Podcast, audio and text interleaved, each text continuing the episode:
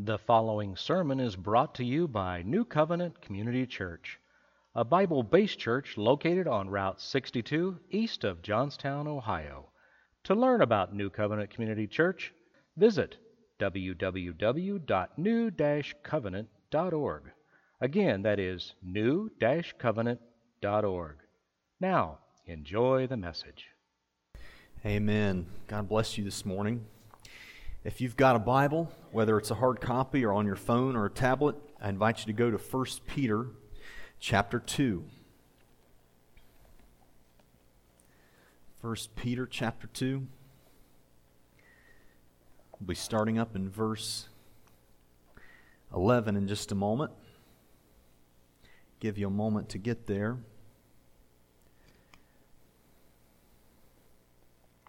If you're happy to be in God's house this morning, say amen. amen. I love God, I love His people. There's nothing quite like getting together and enjoying His presence. We're shifting gears here in the book of 1 Peter. We have been on a series titled Hope, which we're still continuing on in the book of 1 Peter, but now we're talking about submission, specifically submission before God. So if you're in 1 Peter, in the second chapter, look now to verse 11, where we read it says, Beloved, I beg you as sojourners and pilgrims, abstain from fleshly lusts which war against the soul, having your conduct honorable among the Gentiles, that when they speak against you as evildoers, they may, by your good works which they observe, glorify God in the day of visitation. Therefore, submit yourselves to every ordinance of man for the Lord's sake, whether to the king as supreme, or to the governors as to those who are sent by him for the punishment of evildoers and for the praise of those who do good. For this is the will of God that by doing good you may put to silence the ignorance of foolish men. As free, yet not using liberty as a cloak for vice, but as bondservants of God. Honor all people, love the brotherhood, fear God, honor the king. If you believe that God's word is the thing by which we measure truth, say yes. Nobody likes the word submit. Nobody likes to submit. We don't like submitting to authority figures, to parents, to bosses, to teachers, to managers. I don't even, your pastor doesn't even like submitting when it makes perfect sense. Uh, I enjoy working on my own vehicles. It's something I enjoy doing and have for quite some time now. But if there's a job that's beyond my skill level and I don't have the tools to successfully complete the job, I'll take it to my mechanic who will charge me a fair price. And even though I know he's charging me a fair price and I can't do the job and he can, I don't even like submitting to that. It doesn't even make sense.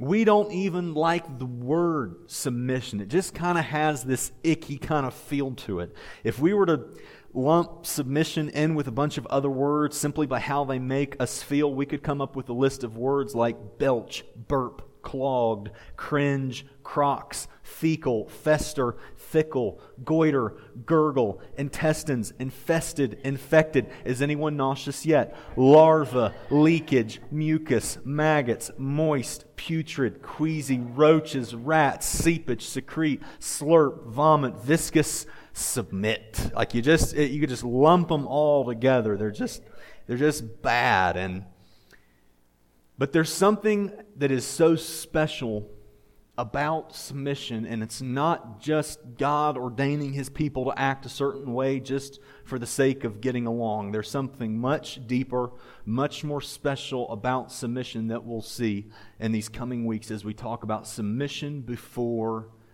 God. And to kick it off, you look to, back to verse 11, which we already read.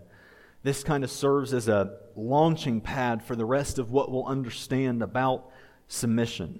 It says, Beloved, I beg you, as sojourners and pilgrims, abstain from fleshly lusts which war against the soul, having your conduct honorable among the Gentiles, that when they speak against you as evildoers, they may, by your good works which they observe, glorify God in the day of visitation. Now, in some areas of scriptures, when it references Gentiles, it's specifically talking about people of non Jewish descent.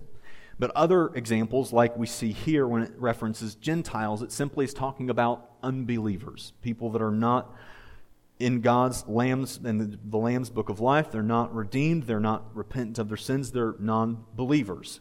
And we could ask ourselves the question from this text alone, of what we've just read of verses 11 and 12, and ask ourselves the question how is it that some unbelievers will come to glorify God and to know Him as Savior and Lord?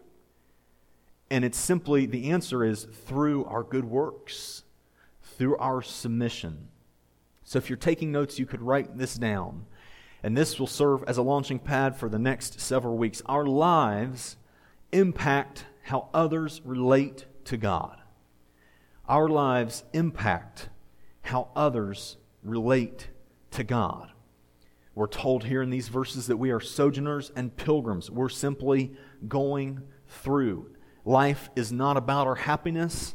It never has been, nor will it ever will be. Are there great joys and blessings in being a child of God? You bet. But that's not the main thing. We see that God's mission here is reaching the lost through our good works, through our submission. Some people would say that a pastor preaching to a congregation who is very warm and welcoming and loving, that preaching a message about submission is nothing more than a mild mannered pastor preaching a mild mannered message to a mild mannered congregation to simply be more mild mannered. And that's not the goal at all. And I'll even give you the fair warning. Some of these messages are tough. I finished the message this week and I said, Lord, I don't want to preach this submission is a tough topic, and this is not for the faint of heart. This is for the toughest among you. So look to your neighbor and poke him in the ribs and say, Are you tough? The first piece that we see, look now to the first part of verse 13. It says, Therefore, submit yourselves to every ordinance, original word, ktisis, of man for the Lord's sake. Submit yourselves to every ordinance of man. Again, original word ktisis. That the reason I bring that original word, word up, and I'm certainly no Greek scholar, but when you look up that word, it tells you that it's specifically talking about the ordinance, the governing, the laws, a government that are administering laws and ordinances that we are to put ourselves under, and the reason why is for the Lord's sake. It's for the Lord's sake that we submit to ktisis, or the ordinance of man, or the governing authority of man, laws and regulations. We as Christians submit ourselves to those things. So if you're taking notes, you could also write down we submit to government, its officials, and laws for the Lord's sake, which is very simply a paraphrase of the first part of verse 13. And hear me just now, just so I can calm anyone's fears. We obey God before we obey man in every circumstance. And certainly there are many areas in life and things that the government, quote unquote, will say that this is right and this is wrong, and no. What we know in God's word to be true is the final word. But when it comes to submission and honoring, we submit to government, its officials, and laws for the Lord's sake. And if you notice, it has nothing to do with logic, reasoning, or right. An 18 wheeler semi truck getting on the highway has much more load capacity and can carry more fuel and go longer distance than the Volkswagen bug that's in the right lane coming right up next to this truck that's trying to merge onto the highway. And the truck, if it wanted to, it could just bounce that little car right off the road. I mean, it is so much heavier, more tires, more capacity. It's so much more than this small, tiny little car. And it could, without any problem, logic would tell you that it has no problem with just scooting that thing right over and that thing will fly right off the highway. But what do we know? We know that the Volkswagen has been given the right of way and that 18 wheeler truck has been given the yield sign. There may be times in our Christian walk when things don't make sense to us with governing laws, authority figures, but we've been given the yield sign and they've been given the right of way. You look to the second part of verse 13, it says, Whether to the king as supreme or to governors, as to those who are sent by him for the punishment of evildoers and for the praise of those who do good.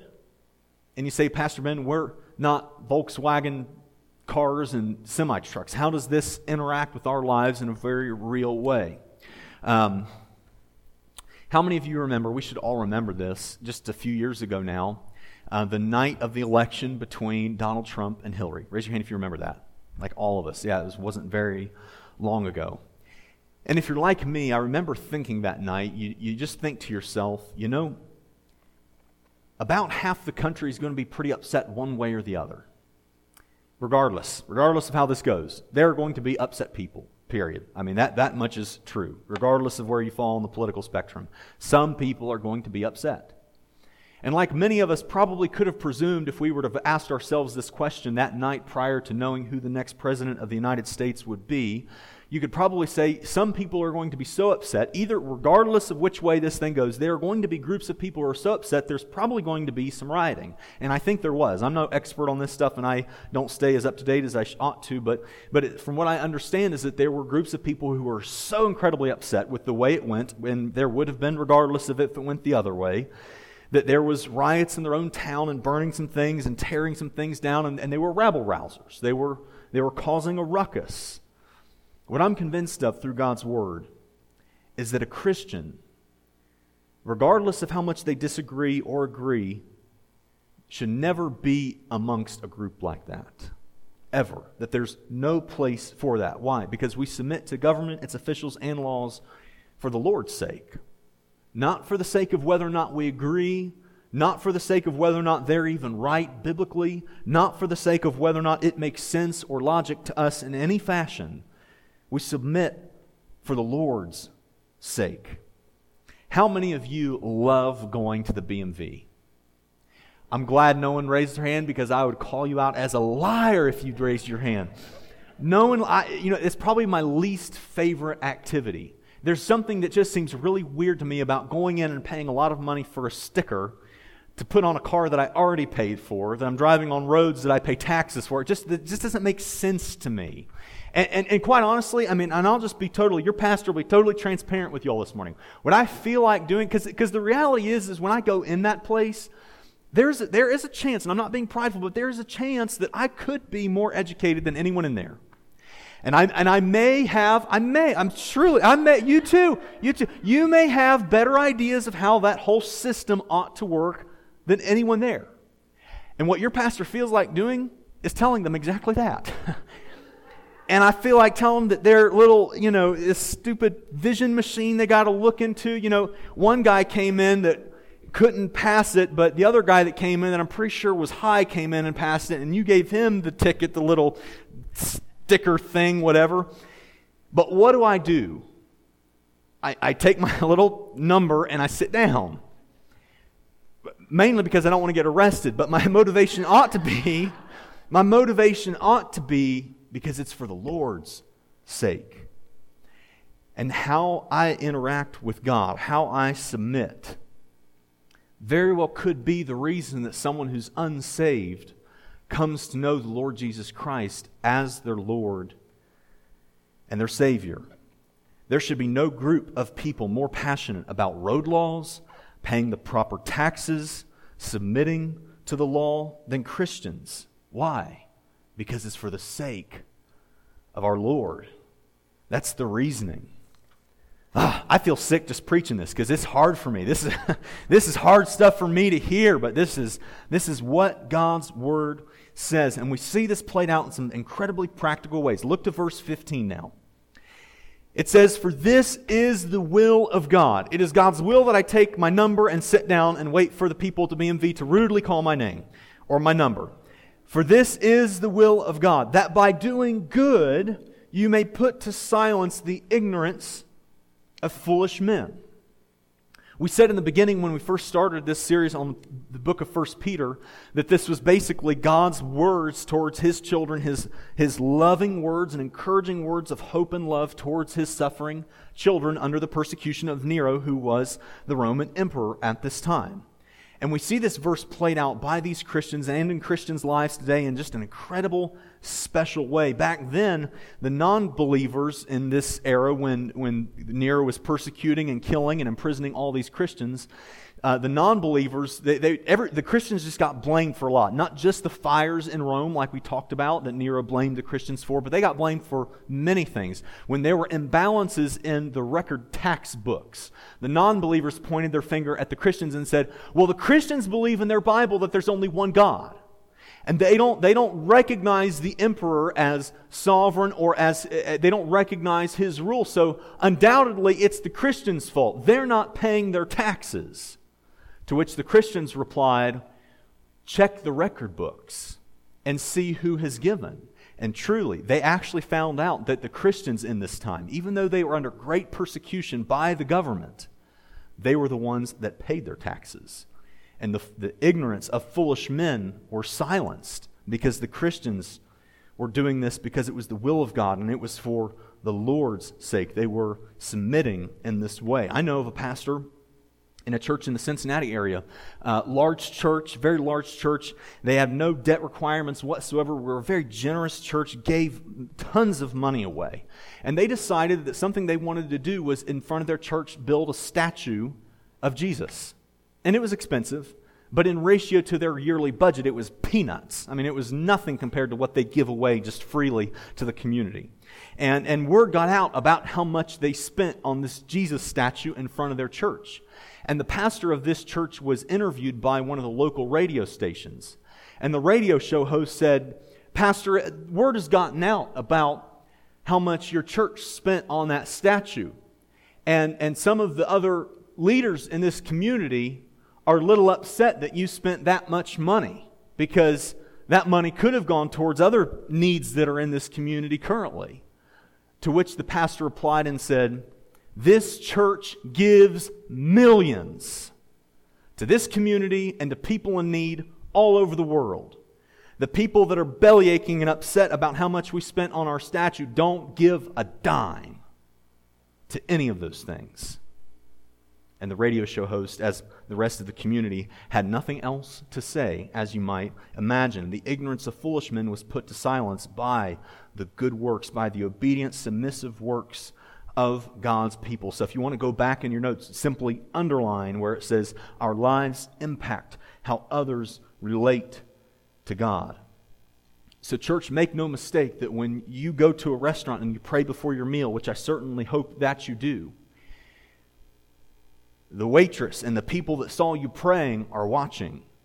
Because raise your hand if you've ever heard it said before that, uh, that waiters and waitresses don't like working on Sunday afternoon because the church crowd is historically a bad tipper. Raise your hand if you've ever heard that.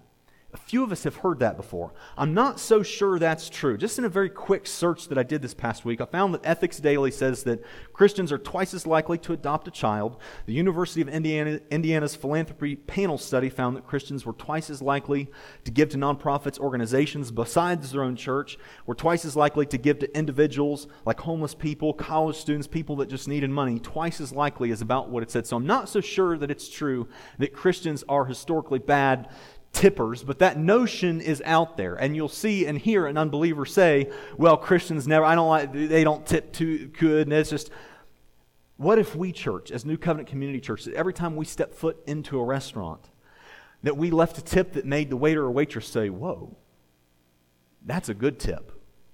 All of a sudden, should there be ignorance in foolish men, we'd be silencing it by our submissive good works to point to God. Now, look back to your Bibles, look to verse 16. And there's some difficult language here, but we'll, we'll unpack it together. It says, As free, yet not using liberty as a cloak for vice, but as bondservants of God. As free, yet not using liberty as a cloak for vice, but as bondservants of God in case you're wondering, the The NIV version says it like this a little bit more plainly. It says, Live as free people, but do not use your freedom as a cover up. Undoubtedly, church, you will run into people, sadly, that will say, I'm saved, therefore I can go get drunk and God will forgive me. I'm saved, I believe in Jesus, therefore I can go and fornicate and God will forgive me. I'm saved, therefore it's okay for me to be loose in my relationship with my wife and be flirtatious with the secretary at work, but God will forgive me because I'm saved. Church, make no mistake, the proper answer to that person is you're not saved. People, God knows that people have used and will continue to use their freedom as a cover up, that they've been freed from sin, so therefore they think they can go live however. And that is simply not the case. You can write this down. It says, Our freedom is for obedience and service to God. Our freedom is for something. Last week we covered verses 9 and 10, which says, You are a chosen generation, holy priesthood, a royal nation, a holy priesthood, chosen, royal, holy, and special. Why?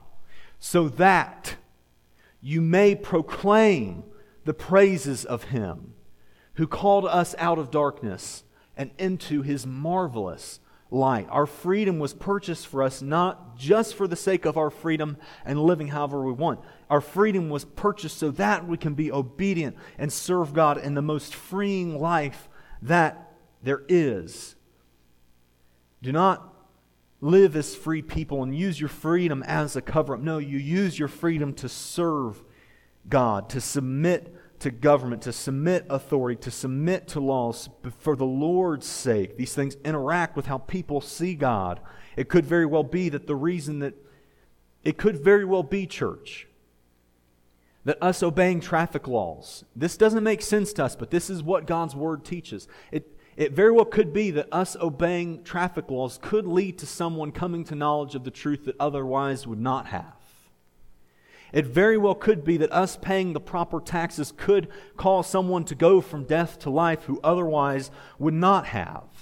There is a direct relationship between our submission and God's mission in reaching a lost and dying world. There's a great story over in Luke chapter 17 of the ten lepers. Jesus is traveling about, and the ten lepers, the people that have leprosy on their bodies, they start calling out to Jesus to save them. And Jesus does something miraculous. He says, Go and show yourself to the priests. You've been made well. And the Bible says that as they, as they went, that they were made whole and clean, and, and Jesus had healed them and saved them. And if you remember the story, there was one of the ten that came back to give God glory. Great story. Luke chapter 17. You better read that today. It's a wonderful, wonderful story of God's grace and His mercy. And and we, when we read that story, we always focus in on the one who came back to give glory to God. So, undoubtedly, when God does a work among his people and he gives us great, gracious compassion and he saves us and he heals us, undoubtedly a huge piece of that is the, so that we can go and proclaim the praises of him who called us out of darkness and into his marvelous light. But if you're like me, I always read the beginning part of that story too quickly. Because what did Jesus say? He says, Here's 10 lepers.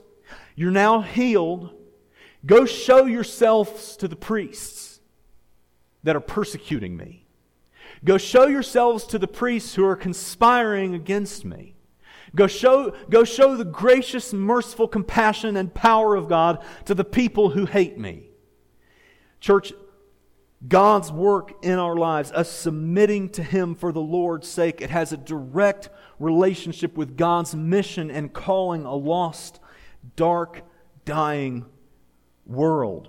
And it, just something to note here is that it would have been totally within God's right for him to simply say, All ten of them should have come here and worshiped me. I healed them. I'm their God. I'm their Savior. It, it would have been perfectly just and right for Jesus to say, Come and just worship me. And that's it. But we see two components the worship of God and God's love for the unsaved people, for the people who don't know Him. And our actions, our obedience, our submission, it has to do with whether or not some Gentiles, some unbelievers, that they may come to know and glorify God.